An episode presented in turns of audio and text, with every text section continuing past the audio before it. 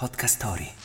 Il 3 luglio 1985 esce nelle sale Ritorno al futuro. Wake up! Wake up!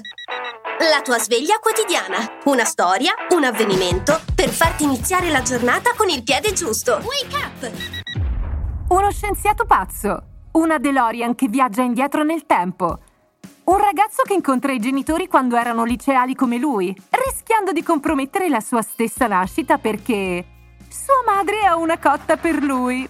La sceneggiatura di Ritorno al futuro venne rifiutata 40 volte prima di essere acquisita dalla Universal e divenire un enorme successo.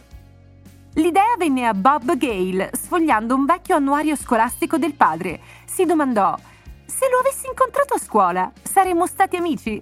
Senza quel piccolo atto di archeologia familiare, non avremmo mai avuto Marty McFly, Doc Brown e le loro elettrizzanti avventure.